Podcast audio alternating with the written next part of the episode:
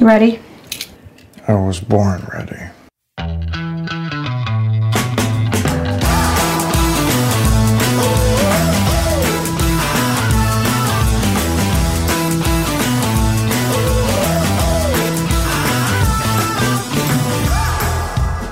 Welcome to the Advisory Opinions podcast. Uh, this is David French with Sarah Isgur, and I would be remiss if I did not um, recognize the the the, hol- the national holiday today. Um, so, Sarah, happy Leeroy Jenkins Day. Um, for those who are unfamiliar with this this hallowed day, May 11th, uh, 15 years ago today, on May 11th, the greatest comedy skit in the history of massively multiplayer online role playing gaming occurred with the famous Leeroy Jenkins skit. Uh, I I won't break it all down for you. If you don't know what it is, you're hopelessly uncool. But anyway, how are you marking this day, Sarah? I'm more of a all your bases are belong to us. now that is a deep pull right there. That's Thank you. Yeah. Thank you, David. I didn't even know we were doing this bit, and so I'm extra impressed with myself for being able to pull that while you were talking. you should be. You should I be. am. Well, you know, I know it'll come as a great disappointment to listeners, but we're actually not going to focus on Leeroy Jenkins today. Um, we are, we do have just too much going on in the world of law uh, to spend any time in the world of video gaming, and that's always a tragedy. Uh, but there, we're just fresh off the Our Lady of uh, Guadalupe oral arguments at the Supreme Court, which refers to a discussion slash debate that Sarah and I had in a previous podcast. We're also going to talk about Betsy DeVos's Title IX reforms. We're going to talk about new developments in the Ahmaud Arbery case and some of the really nasty, bizarre rhetoric that's uh, grown up around that. We're also going to talk about uh, Michael Flynn. And we're going to, if we have time, talk a little bit about the Bridgegate case. And we're going to wind up the whole thing with, by correcting a serious omission in our comedy sitcom rankings, uh, for which we we from the bottom of our hearts apologize to our readers. So, Sarah, do you want to start us off with Guadalupe? Remind the listeners what the case is about, and what are your thoughts about the oral argument? I mean, an exciting Monday in our second week of the May oral argument calendar. Uh, kicked off with the Oklahoma case, which is uh, lovingly referred to in conservative world as "Does half of Oklahoma still belong to Oklahoma?" Uh, but we'll skip right over that. And Guadalupe was the second case argued today. This is on the ministerial exception. Basically, can private religious schools fire teachers? Uh, but claim that that can't be reviewed under current employment law, et cetera, because they are ministers of the faith and um, therefore sort of excluded from a bunch of these employment related laws. At three different advocates today, one from the Becket Fund, who argued that uh, sort of a broad ministerial exception, one from the Solicitor General's office, which uh, you know gets time in these cases from time to time, and then the attorney for the two teachers who were the plaintiffs in this case, one had argued that she was fired for her age, and the other had argued uh, she was fired for seeking uh, cancer treatment. And so it was a disability claim.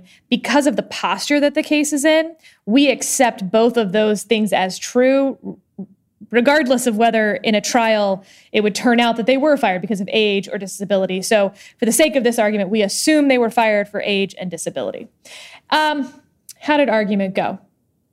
So, uh, the argument itself was fairly predictable. For most of the justices, this turned on a very simple, very complicated question How much should courts get quote unquote entangled in the question of who is a minister of a faith? And, you know, one of the best moments for me was this, you know, 10 part hypothetical where Kagan just says, How about a nurse who tells a patient to look to God? How about a coach who has a prayer at the beginning of the game? And just hypothetical after hypothetical. Because part of the issue here is does the ministerial exception apply to a few thousand people around the country? Or does it apply to the 300,000 teachers who teach at uh, private religious schools around the country? Or does it apply to far more than that if you include, for instance, nurses at private religious hospitals? Right.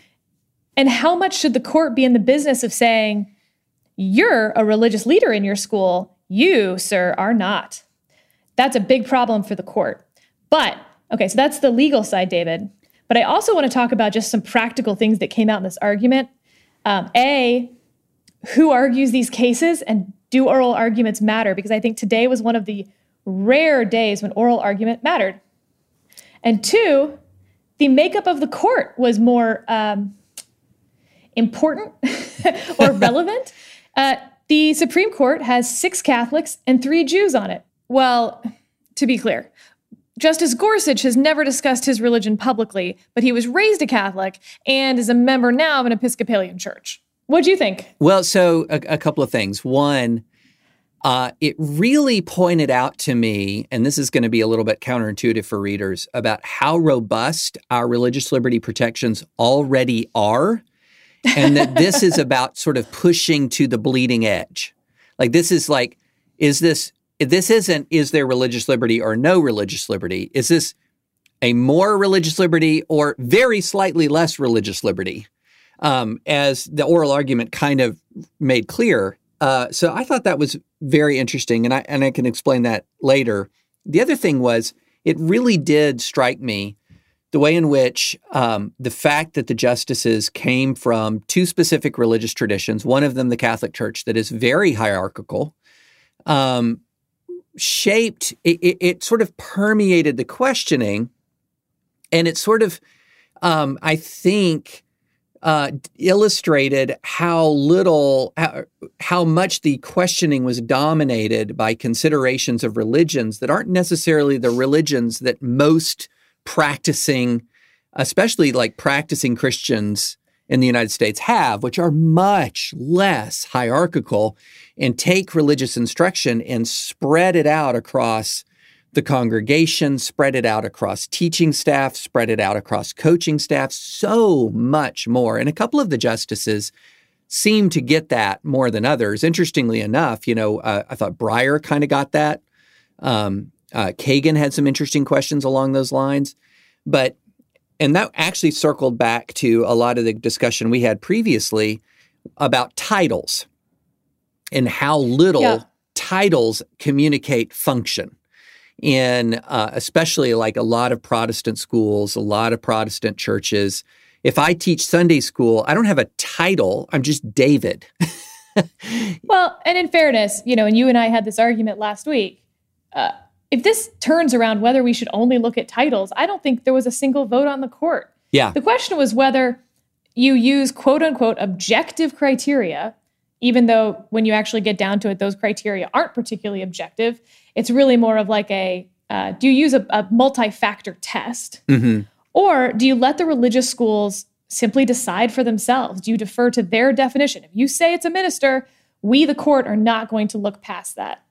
Uh, you know, on the on the religious tradition, though, to me, it makes such a broader point. There's a debate that goes on. Maybe it's not even a debate in conservative circles about whether diversity for diversity's sake matters. Right. Think about how much more interesting this argument would have been with a uh, Seventh day Adventist on the court. Yeah. Or, uh, I mean, any religious minority. or, or, you know, think about matter, like, a religious majority, like an evangelical, like Christian. a like a Southern Baptist, maybe, a or, Protestant of any kind. Or think about you know, like a, a member of the LDS Church, and when you are somebody, yes. if you're an LDS missionary and you leave and you're you're young. You are young when you're an LDS missionary and you go and you and when they knock on your door, the title on their little name tag is elder. You know, but the title elder, say in a Southern Baptist church, you ain't having a 20 year old elder in a Southern Baptist church. It's just a very, and so this incredible diversity of religious belief and practice, um, it was nodded at. It was sort of it was sort of acknowledged, but it just didn't feel comprehended fully. But I, I will say this. But to me, will, this is a this is a point that I will just make broadly, which is diversity in boardrooms, in any room, like having voices with different experiences, whether those experiences are based on gender, religion, race, uh, rural, urban, anything else. Diversity is actually a good thing to have in these arguments. Yeah, I mean, I, I that was that's interesting you bring up that point because I kept being frustrated during the argument that I felt like rarely was the actual practice or the actual way in which Christian schools are run actually fully comprehended in this discussion. And I say this as a former chairman of the board of a Christian school. Um, the the I thought the best and most penetrating question and the one that came closest to sort of saying, okay, if there's a ground between whatever we say as a minister is a minister, which has a uh, let let's just say it has a weakness in that it lends itself to perhaps bad faith. Um, mm-hmm. It lends itself to a permission structure that can be exploited for nefarious ends um, which I think is different from the con- the actual functional test that I discussed and advocated in our previous podcast. Here was a question that Justice Thomas asked that I thought was really interesting, and that was: Do the are the actions in get by the the employee of the Christian school are they the kind of actions that, if engaged in in a public school, would violate the Establishment Clause? That, that I was, thought was fascinating, a fascinating question. it was a good moment. Uh, now, I think there was a good answer to it, actually. But I do think that for anyone, you're like, oh, interesting. If I'd object to this in a public school, by definition, does that make it a ministerial action? However, uh, the attorney for the two women made the point that you would still have free exercise protections even if the ministerial exception didn't extend to every teacher. Uh, the question is whether it sort of goes into this establishment yeah. uh, realm, if you will. And but it when when Thomas asked that, and the attorney for the schools brought it up very very briefly as well. But you do sort of like step back for a second. You're like, oh, that's a funny point. Like, yeah, huh. that's a that's one of those things that sort of like cuts through a lot of the rhetoric and you know, because uh, Eric Rassbach was having was making this argument that if it's sort of devotional in character, he's the attorney. He's for the attorney Becket Fund. Yeah, yeah, yeah. So he was sort of he was making an argument that well, this is, if this is sort of devotional in character, if this is sort of if the religious conduct is devotional in character, then it's you know going to be veering much tor- more towards ministerial. And then I thought uh, Justice Kagan did a really good job of sort of showing how wow that that sort of devotional devotional versus de minimis was the way sort of uh, Rassbach was casting it. And I thought Kagan did a really good job by asking a series of questions, and I kept answering them differently from Eric. like I'm going along saying, "Yep, that's devotional," and or and Eric would say, "Well, no, I think that's de minimis," and I'm like, "What? No, wait." and, well, let's take that that opportunity for a second to talk about oral arguments mattering today. Yeah. So it was clear to me that really all nine justices are having a debate about uh, entanglement, like I talked about. How much should the courts get involved in making these decisions? And then how, you know, after that question, if you decide that the court isn't going to simply defer to the schools themselves, how would they define that? However, uh, Eric Rassbach, who was the attorney for the schools, works at Becket Fund, uh, was the first advocate up today. And uh, this was his first argument at the Supreme Court, as far as we know. Uh, his background, Harvard Law, of course, because it doesn't. There don't seem to be other law schools. I guess I don't know what happened here. Um, uh, but did not clerk at an appeals court, and I do not think has significant appellate experience. Uh, I can't I did not do a deep dive here, but I can't find a lot of other oral arguments. He certainly worked on appellate briefs for the Becket Fund and has been with them for a long time. Um, I think his argument failed to read what the justices were struggling with. He skipped over the entanglement thing almost entirely, which was the main core of what they needed guidance on. His concessions were large and now the justices who want to rule in favor of his side are going to have to grapple with the concessions he made. I felt like Gorsuch, in particular, essentially tried to unconcede. uh, I, I, feel like Gorsuch sort of came back in and and said, and really, you know, the, he focused down on the entanglement point. Um, look, I mean, the core of the issue, I feel like, w- going back to our own, our previous podcast, the core of the issue was the functional test. It it's really and and I felt like even the the more uh, progressive justices at the end of the day came around to this that the functional test is really the heart of this thing. It really is the heart of this thing. And how but much that, Right, go ahead. And how much are they going to dive into whether or not the the court evaluates the functional test versus defers to the religious institution to sort of make the functional determination for the court in much the way that th- courts defer to the uh, courts defer to the sincere expression of religious belief to the believer rather than sort of adjudicating sincerity.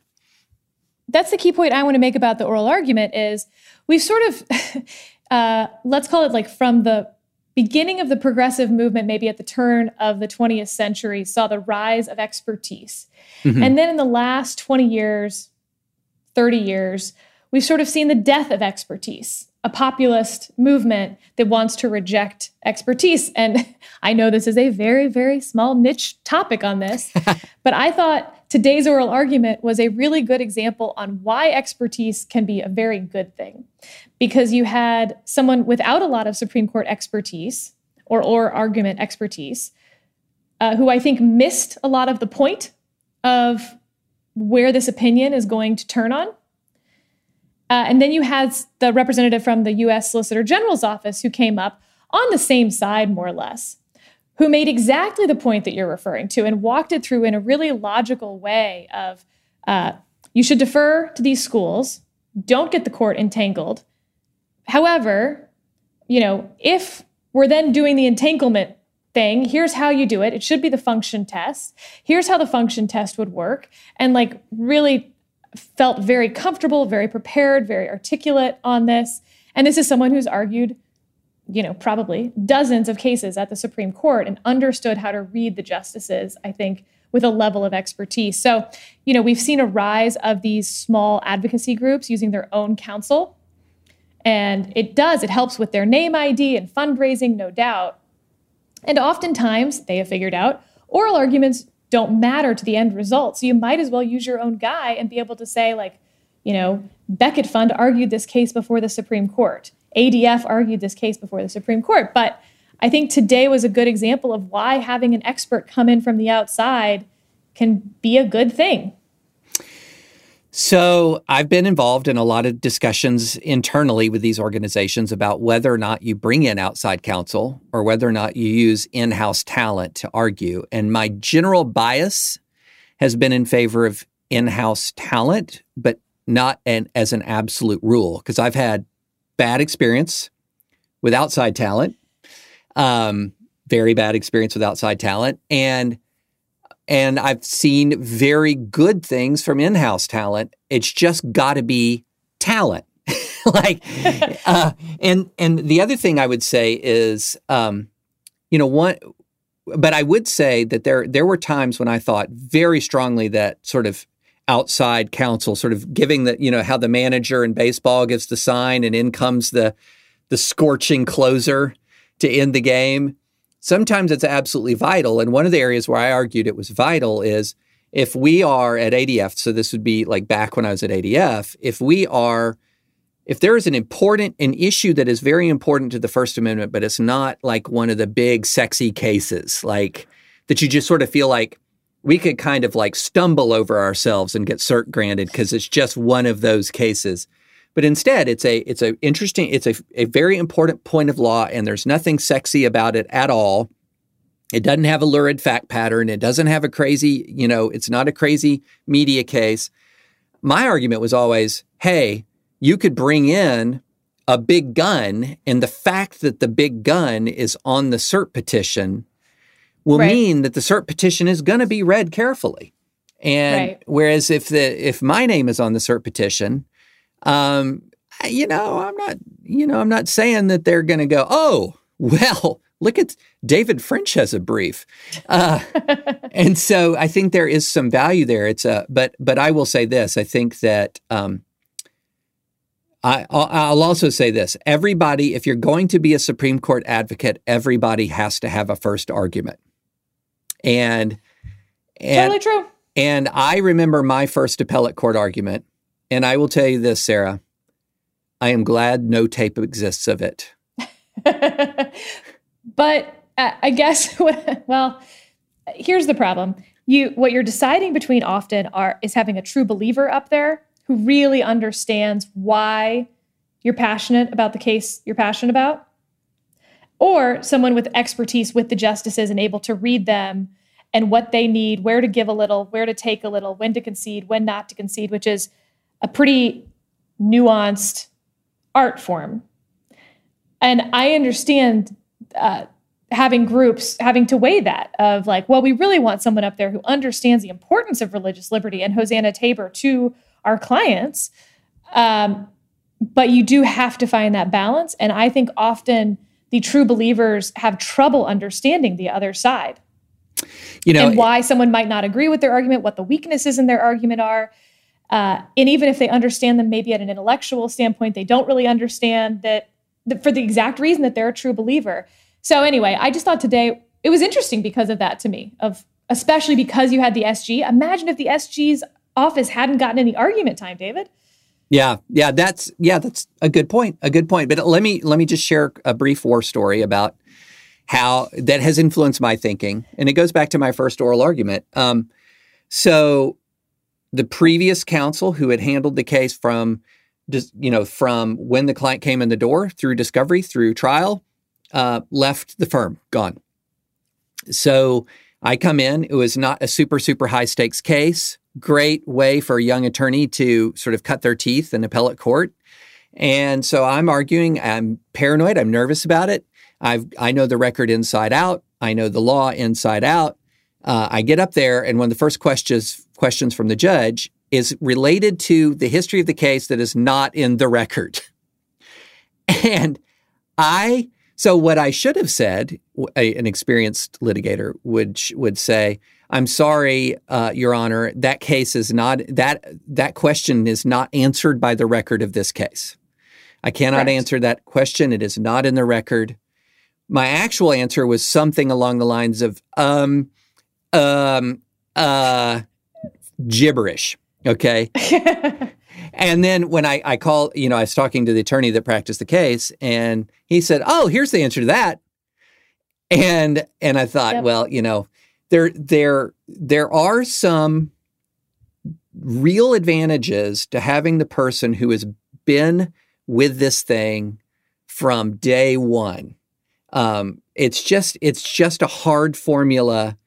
There's no formula here, is what I'm saying. There's just no formula, and and that's one of the reasons why I think, you know, uh, a lot of these smarter of the sort of religious liberty firms like a Becket, like an ADF, have, and again, full disclosure, I'm a former ADF. Uh, uh, I ran their Center for Academic Freedom. What they've started to do is really pursue top level talent, both as a lateral hire um, and and to bring them in from the beginning in a way that where they truly try to compete with the top tier law firms. And more to the point, they pitch their donors on why they need to be able to fund top tier lawyers. And the donors say yes. uh, okay, David, let's put a pin on this until the argument comes out because we've got to get to Title IX. I've got to take some beef with you here, but I want you to lay out your case. Okay, so um, for those who have not followed this issue very closely, um, in 2011, the Obama administration wrote a Dear Colleague letter. It's a, a letter from the Department of Education to Title IX recipients, which is almost every university, public and private, in the United States, uh, or Title IX, those institutions bound by Title IX, which are recipients of federal funding, uh, federal education funding. And they, the letter essentially said, look, you're, you're, uh, to to sort of summarize a complicated uh, document. You're you're doing poorly in prosecuting sexual uh, misconduct on campus, which is everything from sexual harassment to sexual assault. Um, here, is, here is some guidance from us. We're going to change the definition of sexual harassment, uh, expand it, make it a little broader. We're going to mandate a particular burden of proof, which was preponderance of the evidence, because the schools were kind of all over the place. Some were preponderance of the evidence, clear, some were clear and convincing. And we're going to give some guidance that, for example, while not prohibiting cross examination, it didn't protect the right of cross examination, didn't require cross examination, while not prohibiting sharing of exculpatory uh, evidence or prohibiting sharing evidence with with uh, accused students didn't require it. So in essence what they said is prosecute sexual assault lower standard of proof and we're not going to require a lot of the basic elements of due process and oh by the way we're currently investigating a bunch of you guys for investigating sexual assault um, being being dilatory and investigating and protecting students from sexual assault. So this sort of built a wave on campus that said, wait, whoa, we really need to hold more people responsible for sexual assault on campus. And so a lot of campuses began to put together um, tribunals, sexual assault tribunals, that for somebody who's used to dealing with sort of a civil justice system that has for example, the ability to know the charges against you, the ability to cross examine an accuser, the ability to cross examine witnesses, the ability to receive all the evidence in the case. When you're used to that, in many schools, none of that was present. In some schools, they could even find against you without ever hearing live testimony from the accused, uh, from the accuser. And so, what then began to happen is a bunch of students who were subject to these proceedings began to file lawsuits by the hundreds from coast to coast. And judges from every kind of legal background were ruling against schools. And so it was creating, even in California, um, California state court judges. Now, these are not the most conservative originalists in the United States, shut down all sex assault or sexual misconduct prosecutions for a period of time in the Cal, in the University of California system to fix due process issues. So here comes Betsy DeVos. Betsy DeVos revokes the Dear Colleague letter um, and then says she's going to promulgate new regulations. And the new regulations came out last week. And they're long, they're complicated, but the, the main things are they, they ha- require an express presumption of innocence, live hearings with cross examination conducted by an advisor of choice who can be an attorney, sufficient time and information, including access to evidence, prepare for interviews and a hearing, impartial investigators and decision makers. In other words, a lot of these cases where someone was investigating and then also deciding. Um, and requirement that all relevant evidence receive an objective evaluation. They also permitted schools to use a higher, clear, and convincing standard and required schools to use the same burden of proof on for employees that they do for students and vice versa. And then they required um, schools to adopt the definition of sexual harassment that's outlined in a case called Davis versus Monroe County Board of Education. Um, so those are the changes. I like them. That was a long intro. Sarah. I thought it was a great intro. Uh, okay.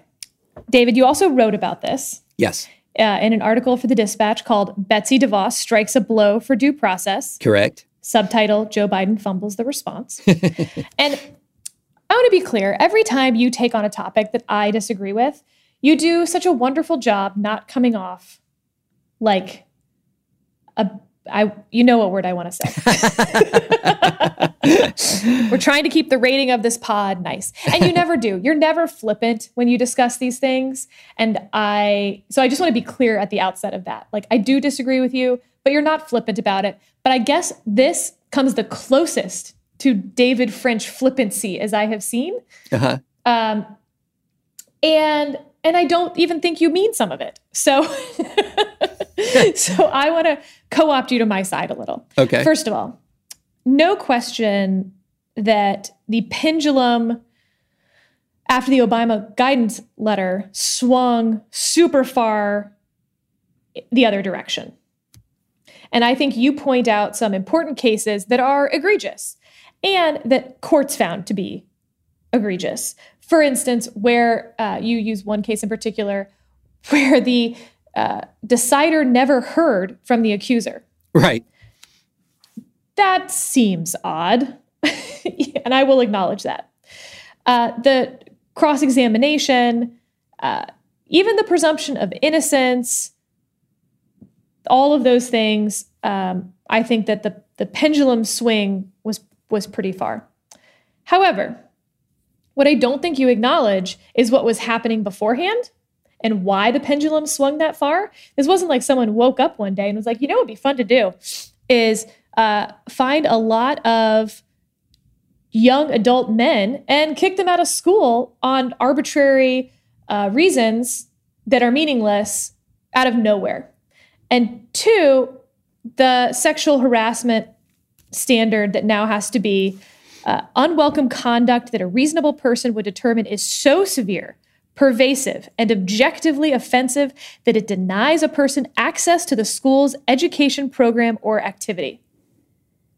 Do you know an employer who uses that standard for sexual harassment in the workplace? That would be crazy.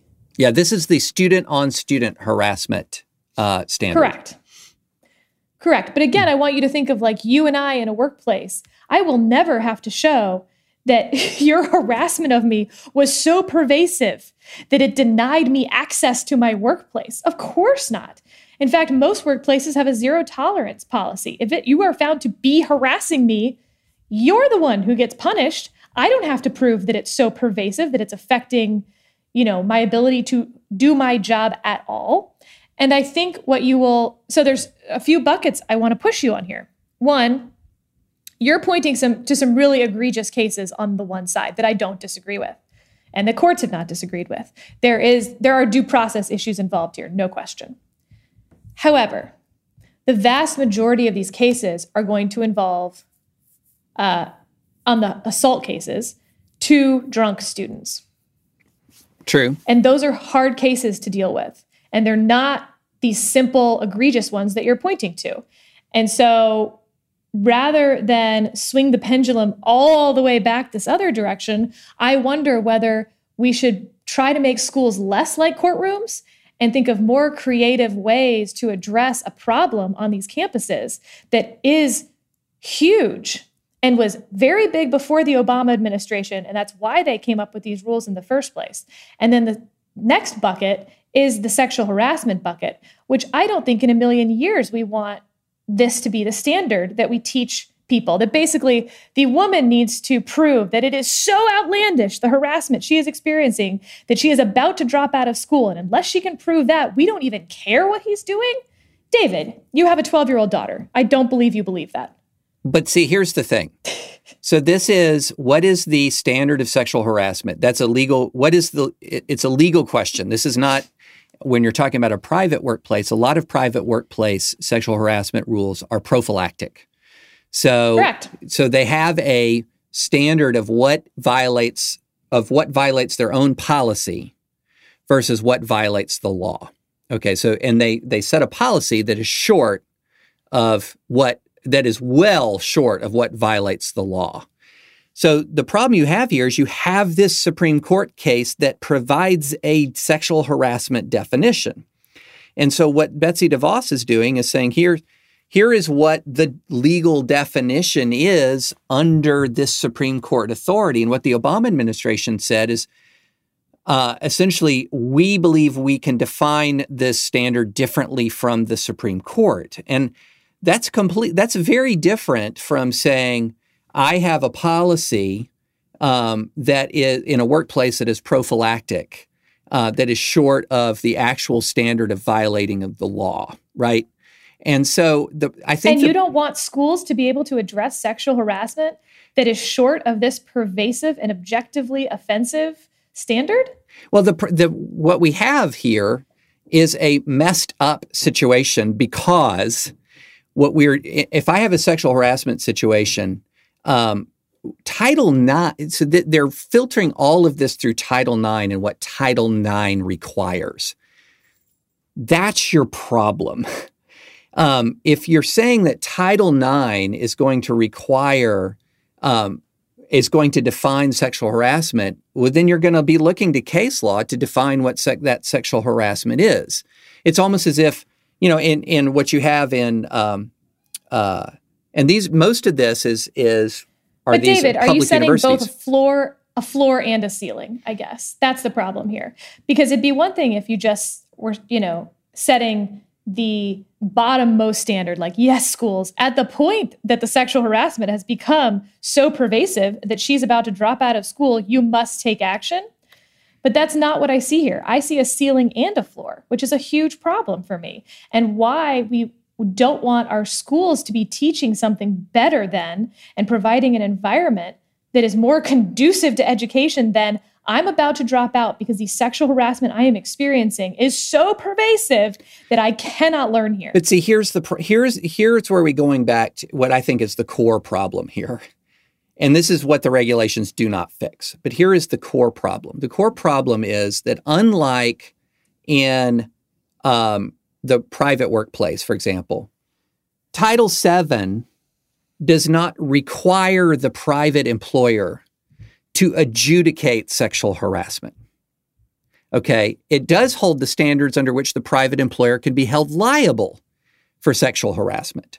And then it and then the private employer says, "Oh, if I can be held liable for sexual harassment, what I'm then going to do is I'm going to establish a prophylactic policy that's well short of sexual harassment to protect me from uh, liability." What the the problem with Title IX is, and this is so this Davis versus Monroe County is when uh, a, a, an entity can be held liable for sexual harassment. Um, what they're then doing is saying not only are we uh, the mindset of Title IX is not only are we articulating when you can be held liable for sexual harassment. What we're doing is we're requiring all of these institutions something that we don't require in the Title VII context is which is to adjudicate. And that is, to me, a, a very big problem. I feel like to adjudicate, to require them to adjudicate Title IX is a burden that is put on universities that is not put on private entities on Title VII. And that opens up Pandora's box. And then if you're going to have the federal government saying you must adjudicate, that's the federal government using the awesome power of the government to say you must adjudicate. Well, then you know, what is the standard? What is the standard? So do, do, you just set it up? Does whatever school want to, you know, just set it up however you're going to set it up? I mean, what is the due process? Are they just going to set it up? I don't. I don't want to put you on the spot here, and we haven't talked about this off pod. Um, but you're involved. You always have great war stories on these things, and so I have to ask: Have you ever been involved in one of these on the side of the female complainant? Oh, I, uh, you mean actually involved in a sexual misconduct allegation, one side or the other? On the yeah, but on the woman's side. I have not been involved in a sexual misconduct case on the plaintiff side or the defense side. Um, I so, have been I've been involved in discussing these. Uh, I've been involved in these issues from a legal standpoint for 20 years, but I have not been involved in an actual on-campus adjudication. So, uh, when I was a college student, so before the Obama guidelines, by a few years, um, uh, a friend of mine was attacked by her boyfriend at the time. Uh, we had pictures of the bruising. He had threatened to rape her if she tried to leave. Um, she managed to get out while he was asleep uh, police did get involved. So there's also this discrepancy we've talked about between when police should be involved versus when these schools should be able to sort of cover it up on campus, if you will. Right, right. This is the egregious example on the other side, David. So po- she did call the police. She did everything that was asked of her. She got a temporary restraining order. Guess who shows up at our dorm room walking through that restraining order several times? Um, and it's, you know, me, a 120 pound college girl who has to stand at the door and say, I have 911 on the phone, you need to leave. Um, the school adjudication process, David, was egregious. he had high priced lawyers, and the school basically decided in the end that um, he was to try to stay away from her on campus. Why was That he not arrested? Why was he not arrested for violating the TRO? Well, David, welcome to domestic violence cases. No, I know. I- so- States. So one of the problems that we have here because is- I mean the answer is because he was on campus and the school, uh, you know, these schools are considered sort of separate in a lot of ways. And so if the school's not willing to say that he has to, you know, keep a certain distance from her because they found that would affect his educational experience. And I understand that these are tough because it's going to affect someone's educational experience or not. And look, he was not um, she got the TRO. He was not convicted in a court of law the same way a lot of these cases work. They get very messy. Um, So is your main is your main beef with the definition of sexual harassment? I mean, what you I presume you No. support the presumption of innocence. Of course. And I support cross examination and I support trying to help these schools come up with a way to do this. But I think that it's important for people who are applauding this to recognize how bad it was before and how lopsided it was before as well, because all I hear about is how lopsided it was after 2011. And I don't hear a lot about what was happening before 2011. right. And no, I mean, I think that you I think the answer to an injustice is not another injustice, um, which is what I think the 2011 situation was. And I also think that we have a real problem. We have a conceptual problem when you're forcing a non judicial system to become a judicial system. So you have Agreed. you have criminal law, you have civil law, you have criminal law conducted according to rules of criminal procedure, you have civil law conducted to rules of civil procedure. And then you're telling the dean of students and six faculty members and maybe a Yeah. couple of student By the tribunals. way, and let me come up, let me give you another pre 2011 example from our own Harvard Law School. Um, uh, skipping ahead, basically, the female student had to tell her con law teacher about her thong and her sex life and the various aspects of who all she had had sex with, uh, how the night progressed, what kind of sex she had with this individual, to her con law teacher. who was sitting on a tribunal. yes. That's post 2011 too. my Yeah. my point here is that uh, uh, there are there. I agree with you that there are big, big problems here, but you don't just swing the pendulum all the way back and say, "Oh, see, we're pre 2011 now. Everything's fixed." No, no. But you know, the, uh, I just I look at this and I'm just kind of gobsmacked a little bit at what the federal government is telling these pr- these public and private institutions to do that it doesn't tell other entities to do. Um, like I've worked at law firms subject to Title VII. We have had sexual harassment policies. We even had sexual misconduct complaint policies. Um, and informal adjudication set up according to how the uh, the law firm wanted to do it. What we did not have was the federal government saying you have to adjudicate a Title VII viola- violation on site, and Right. and I think that that's the root of a lot of this. And and the other thing that I would say is one of the one of the inter- one of the things that ends up happening, and this is there's so it's like peeling an onion of awful um, in so many ways. So I don't disagree with that. So- and we're dealing with young adults on their own for the first time. Often, there's a lot of things getting put into a pot of awfulness, yeah, and we're stirring it.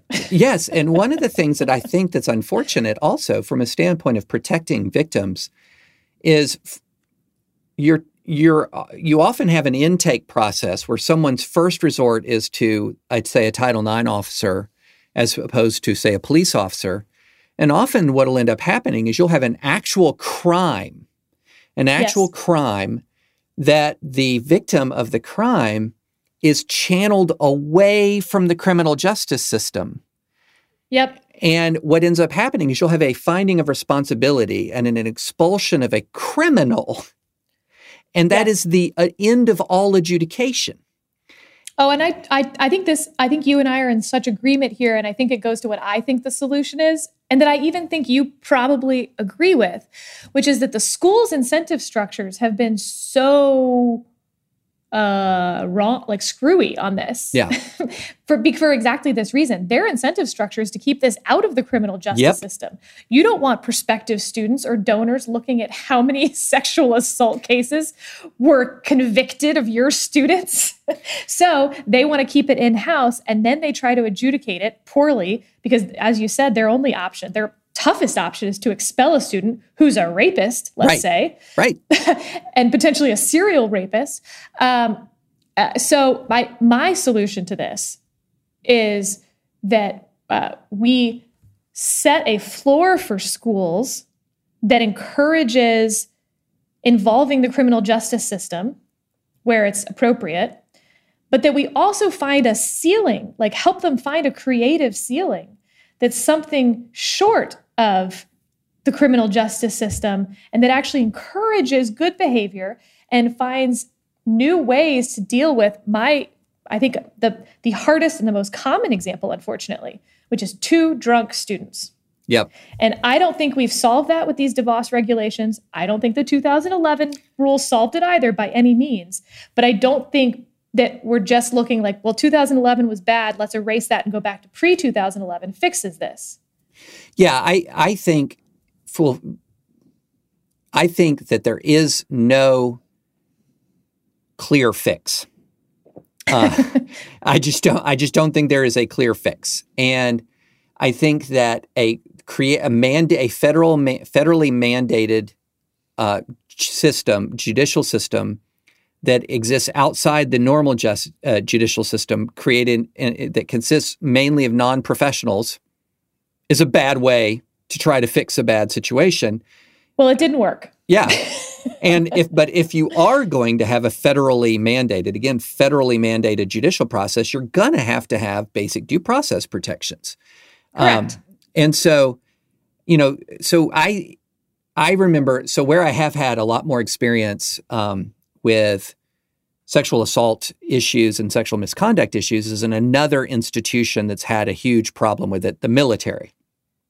You cannot be a JAG officer in the military, as I was, and not wrestle with all of this stuff a ton, uh, both in working with stu- uh, not students, of course, soldiers who are accusers, and working with soldiers who are accused. You spend ten years being a, a JAG officer, um, you're going to work with both, and also working with teaching soldiers how to act because you have college age. This is a college age community. And uh, Sarah, can I tell you the single most frustrating aspect of this? The single most frustrating aspect of this was the formal briefing materials that are prepared from on high didn't deal with the real world. yep They didn't deal with the real world. And what was the real world? Drinking, yep drinking. And But this is exactly, I think this is actually a really good example because in the military, you have a criminal justice system. Yeah. And you have behavioral encouragements short of the criminal justice system. Yep.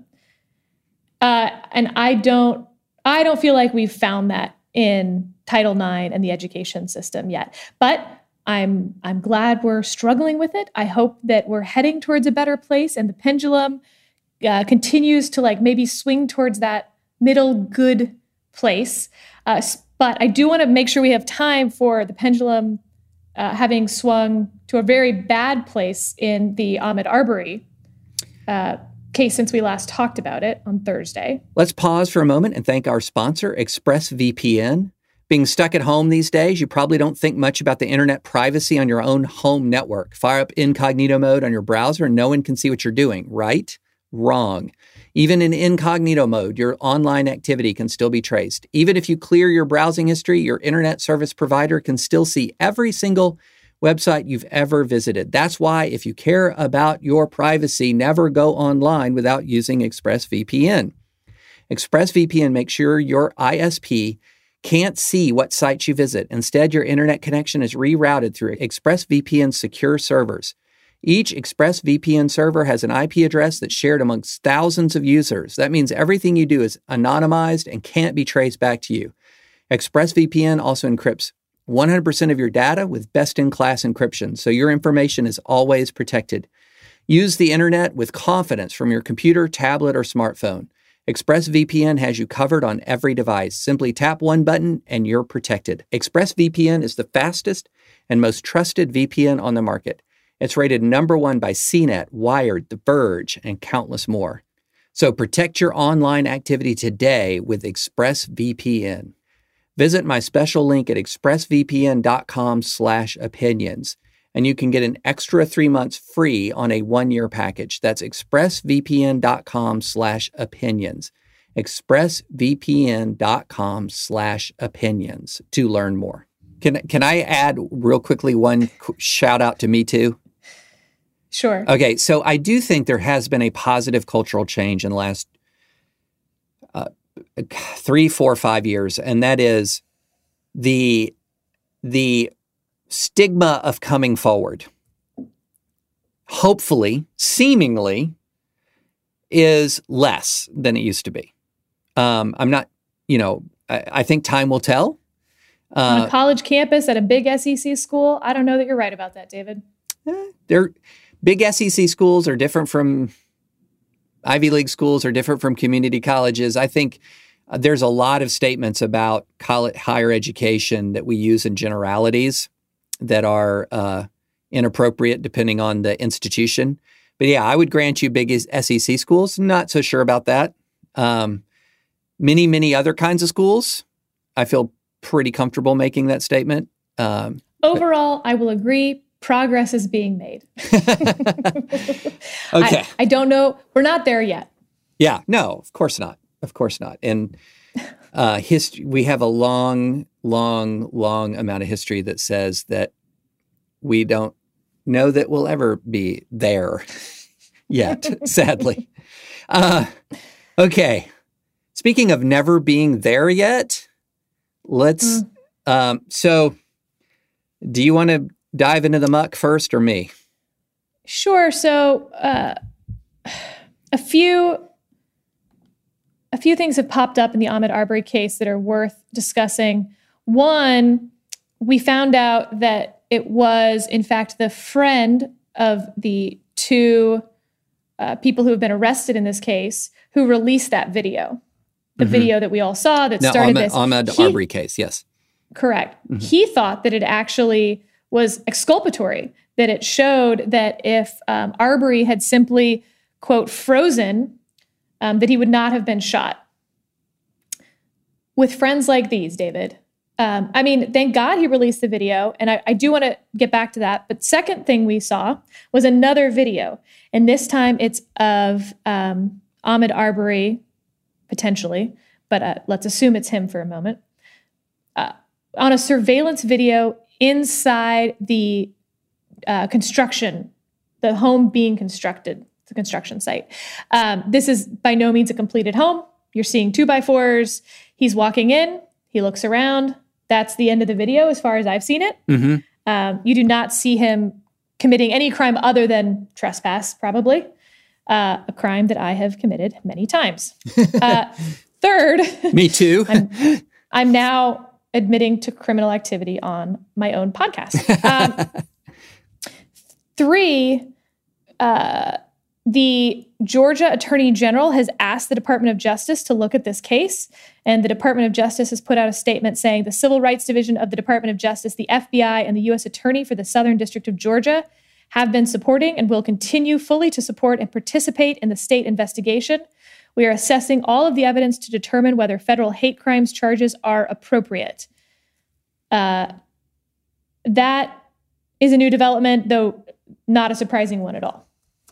Uh, and in the Slager case, for instance, which is different in a million different ways, but worth mentioning briefly, this was the case where police officers shot an unarmed black uh, uh, civilian in the back and then planted a taser on him to claim that it was self defense. Uh, that was pursued both state and federally. He was acquitted at the state level in a shocking uh, acquittal. And I think it's then, a hung jury. I think it's a hung jury. yeah, jury. I think you're right, yeah. actually. It was a mistrial. Uh, sorry, it was just so stunning to me. Yeah. Uh, Uh, and then the feds came in and and you know took care of that.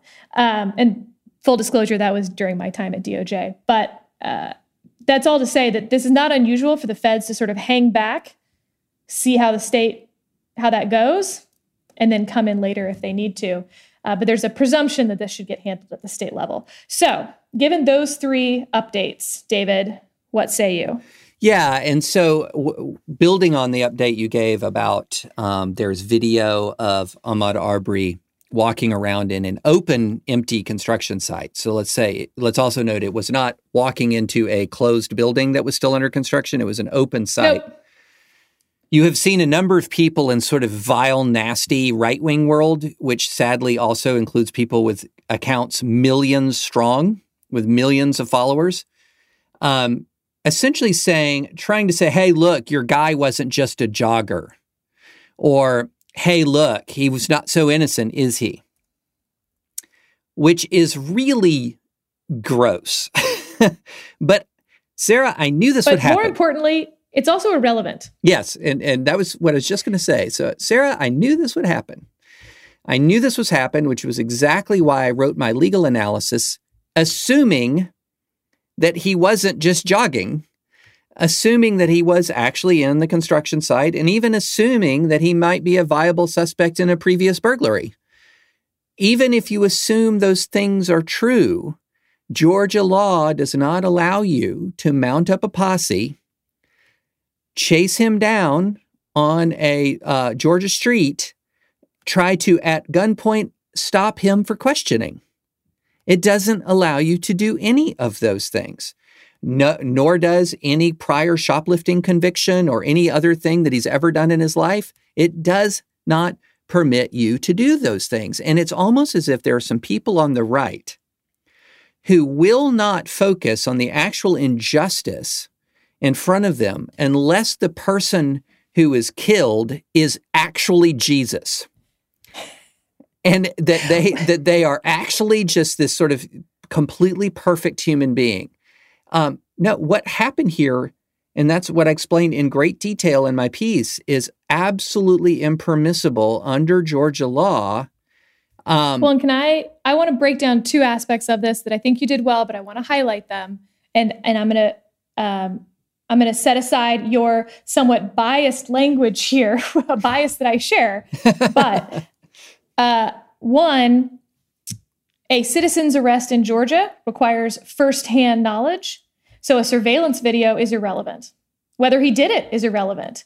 The only relevant factor on the citizen's arrest portion is whether uh, these two people who have been arrested were firsthand witnesses to it. And uh, by their own account, they have said that they're not, that they simply might have seen this surveillance video and maybe a different surveillance video, right. not even this one.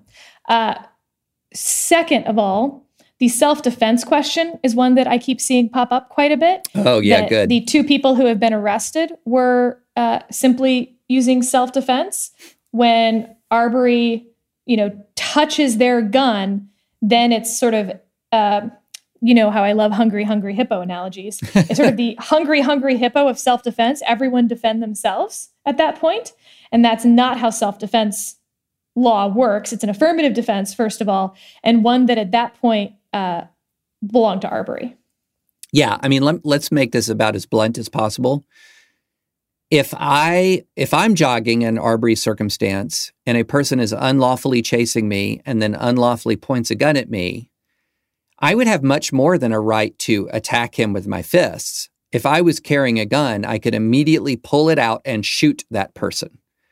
And that would be my right of self defense attaching to that moment because I, I got a great email uh, since our last podcast, Sarah, from a Georgia cop. Um, and he said I was actually understating the severity of the offense that those men were committing when they pointed their weapons at um, at Arbery. He said I was right to point to the misdemeanor Georgia law that says, you know, it's a you point a gun loaded or unloaded. You cannot point a gun at another person loaded or unloaded without legal justification. But he said they actually committed a, fel- a felony when they were doing what they were doing, and it was beyond false imprisonment.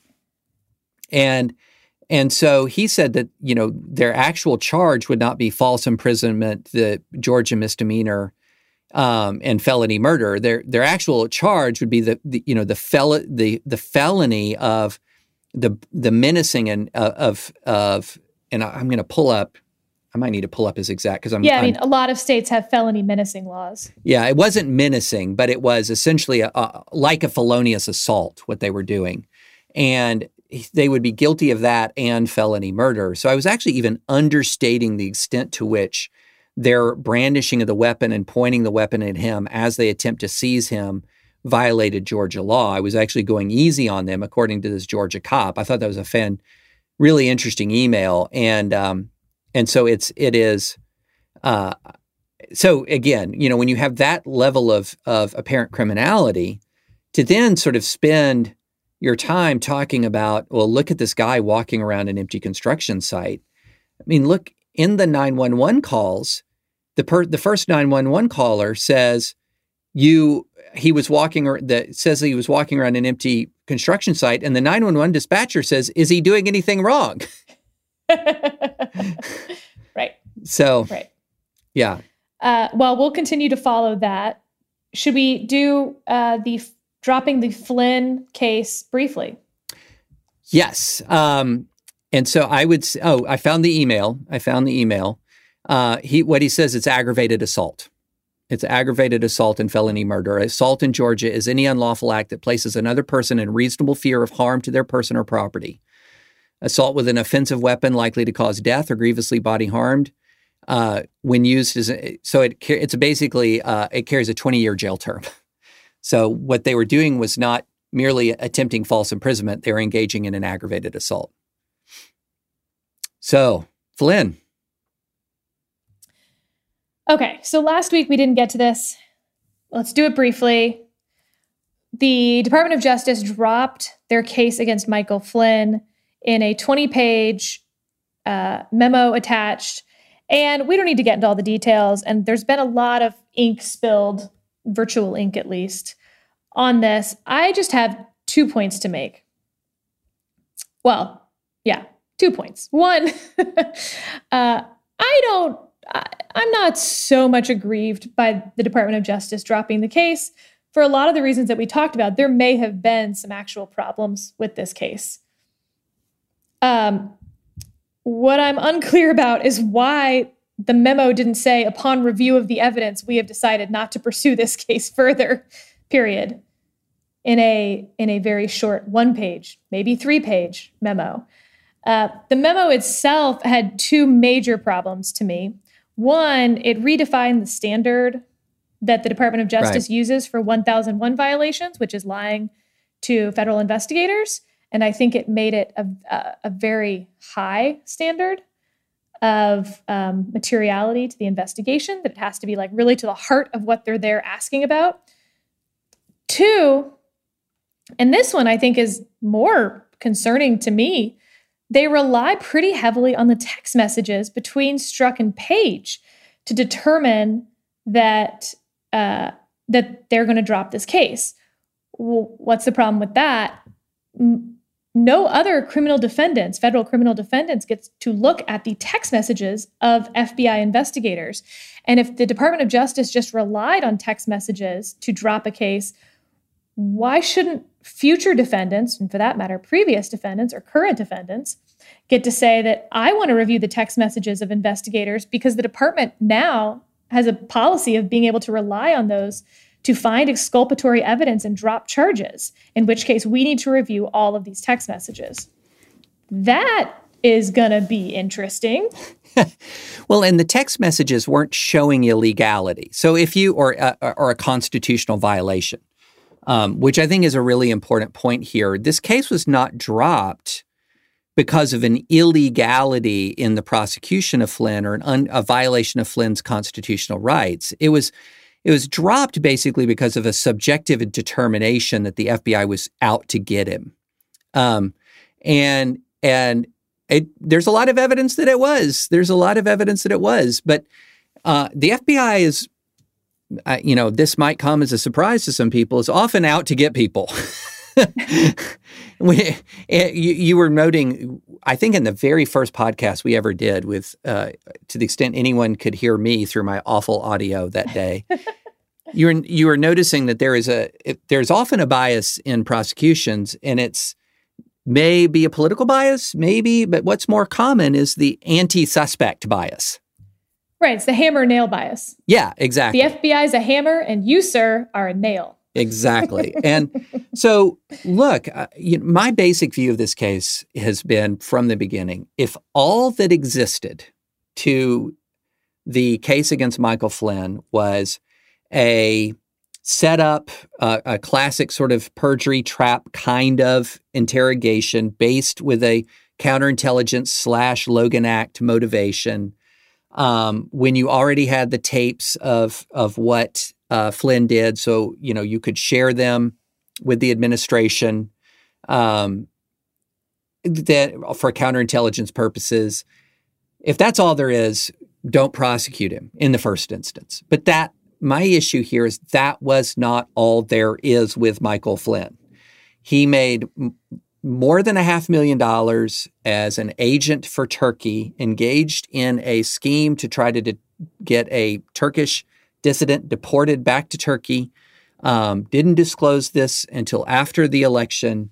Um, when he finally yeah, did disclose all it, all of this, all of this is true, or not true all yeah all of these are points that have been made but here's my other concern moving forward what i also don't want to see is the you know biden justice department recharge flynn with what you're talking about in this increasingly ping-ponging justice system we want to depoliticize particularly federal criminal charges here it's why, um, you know, there were a lot of calls on the right to go back and investigate some of Hillary Clinton's aides for perjury, uh, for 1001 violations also. Uh, and I thought that was really dangerous because I don't think you want to reopen cases because your political opponents are now in power. And so um, there's just a lot of a lot of issues here that you know they dropped the case. At this point, I hope that's it. I think it raises problems for the Department of Justice, but I don't think justice is then better served in two years or six years, whatever it may be, uh, to reopen them on those things either. No, I think there's this whole separate question of whether a Biden administration, if one occurs, should use prosecutorial discretion to go ahead and prosecute him on the on the FARA elements of his case. That's I don't think they should for the very reasons you outlined, unless there's some facts we don't know. But what I think the how justice would be best served in this case is look, he pled guilty to one thing when he could have been indicted for other things in exchange for cooperation. It is not doing justice to drop the one thing he pled guilty to while ignoring the other things he could have been indicted for. And then turning around, you know, in sort of the political project of what comes next is then turning around and talking about the one thing that was dropped endlessly as if that was the entire case when it never was. And it's it's interesting to me how much it is permeating the sort of especially the conservative public that the only thing Michael Flynn ever did wrong was nothing. Maybe he forgot elements of his conversation with Ambassador Kislyak. Maybe that that maybe that the only people who did anything actually wrong were the FBI here. And that's just rewriting history to a pretty, uh, that's rewriting history to a pretty considerable degree. Though worth pointing out, since he was never charged with any of the things you're mentioning, he is not guilty of them. So we don't actually but he, have that. But he did admit to one of them in his statement of offense he, he admitted to the FARA, the he admitted in in his statement of offense, signed confession uh, to the FARA, one of the f- potential FARA claims that could have been filed against him. Um, Fair. All right, so I don't think we have time for Bridgegate. It's downright well, boring by comparison to all of this other stuff.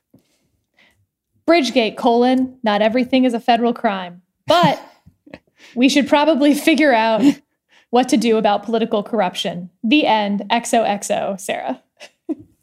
that might have been our most succinct and informative part of this podcast.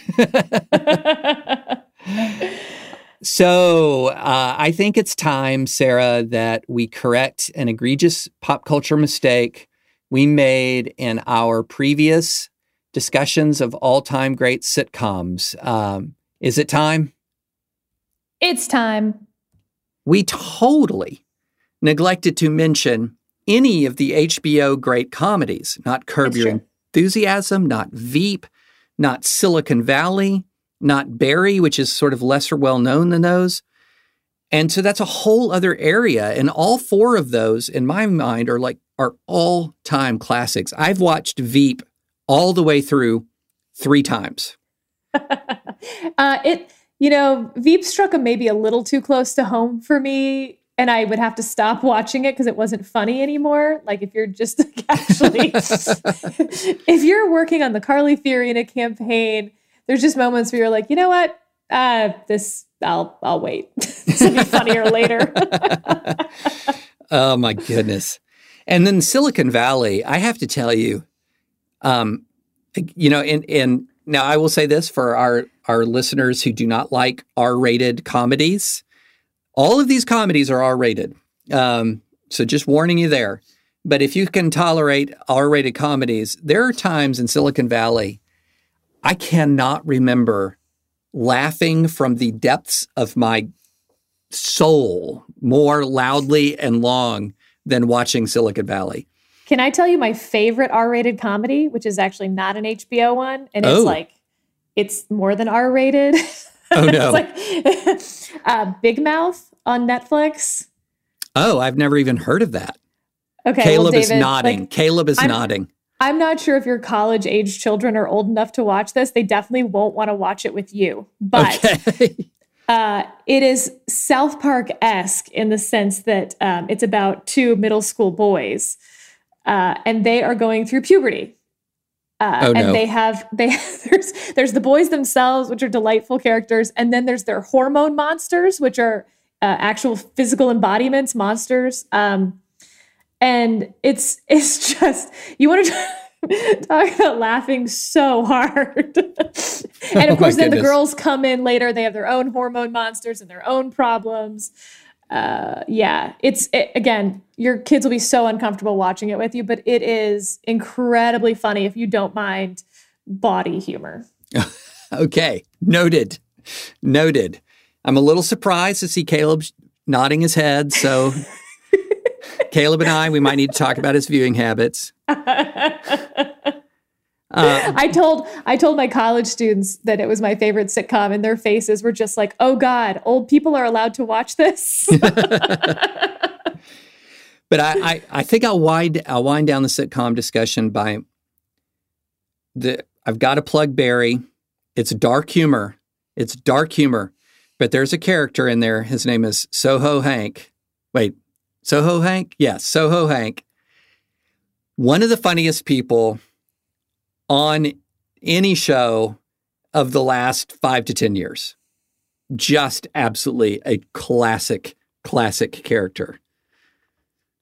So that's my endorsement of Barry.